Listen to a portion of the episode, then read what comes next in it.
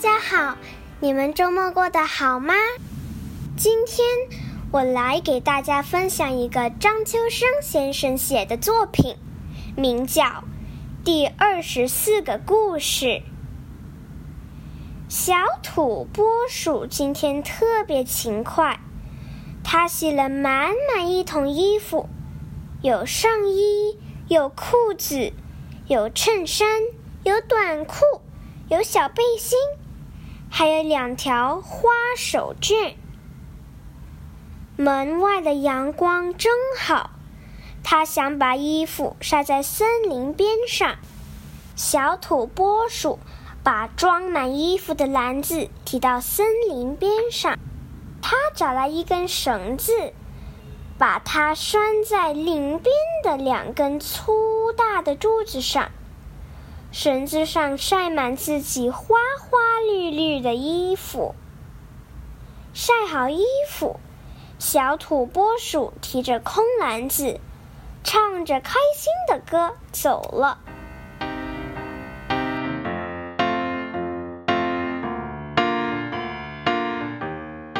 这小东西就这么走了。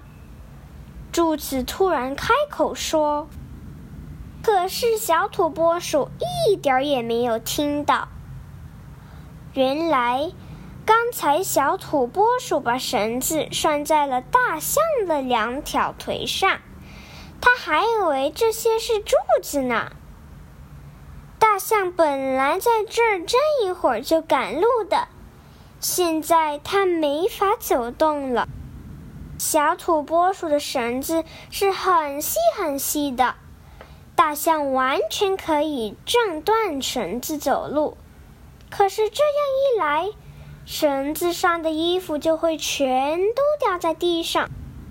大象再一迈腿，衣服就会被踩得脏脏烂烂的。小土拨鼠把这些衣服洗干净真不容易。大象低头看了一下。要是我把衣服踩烂了、弄脏了，小土拨鼠明天就没有衣服穿了。大象只好一动不动地站着。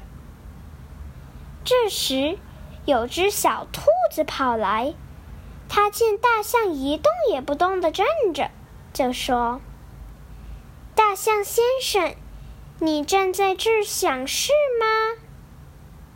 不，我什么都没想。不过，你瞧瞧，粗心的小兔拨鼠把我的两条腿当柱子，在这里晒了这么多的衣服。小兔子一看，不由得哈哈大笑起来。不过，他很同情好心的大象。小兔子心想。大象这样一动不动的站着，挺闷的。我为大象讲故事吧。小兔子把它肚子里的故事都翻了出来，它一连给大象讲了二十三个故事。小土拨鼠才挎着竹篮子来收晾干的衣服。小土拨鼠看见小兔子好像在给谁讲故事，他抬头一看，眼前站着一头有着大大脑袋、大大耳朵和长长鼻子的大象。再一看，自己把衣服晾在了大象两条腿上。小土拨鼠不好意思的叫了起来，说：“我太粗心了，大象先生，真对不起，我是一只糊涂的小土拨鼠。”不，你是一只勤快的、挺有趣的小土拨鼠。”大象说。小土拨鼠连忙收下衣服。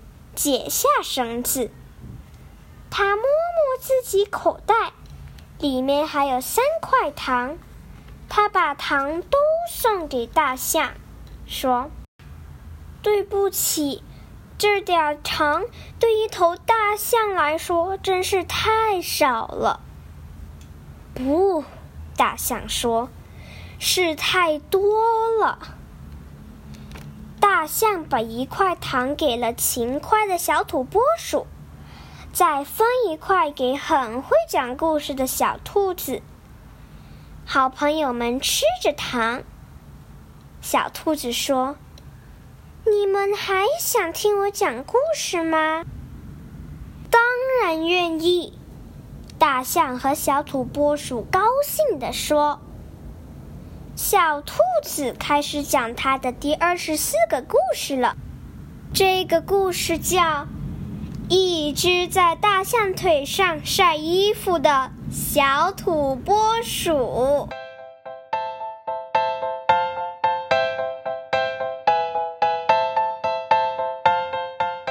接下来，我再讲一个温柔的故事。妈妈睡了。妈妈睡了。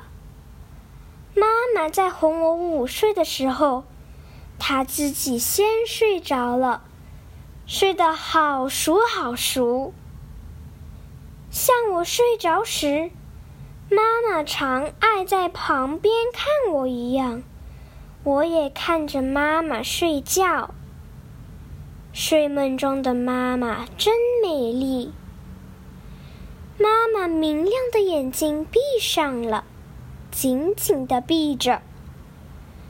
她弯弯的眉毛也在睡觉，睡在妈妈红润的脸上。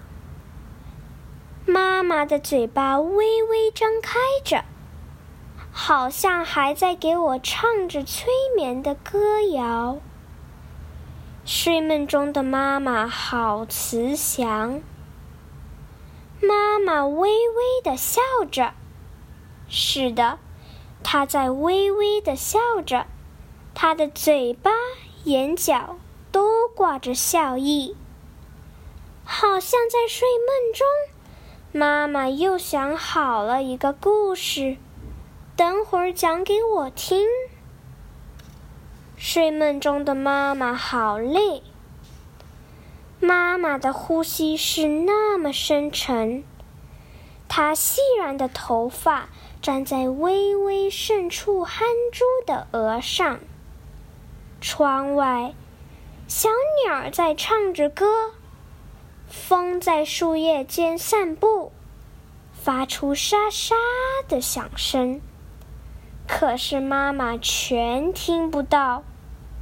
她干了好多活儿。累了，乏了，她想甜甜的睡一觉。妈妈睡了。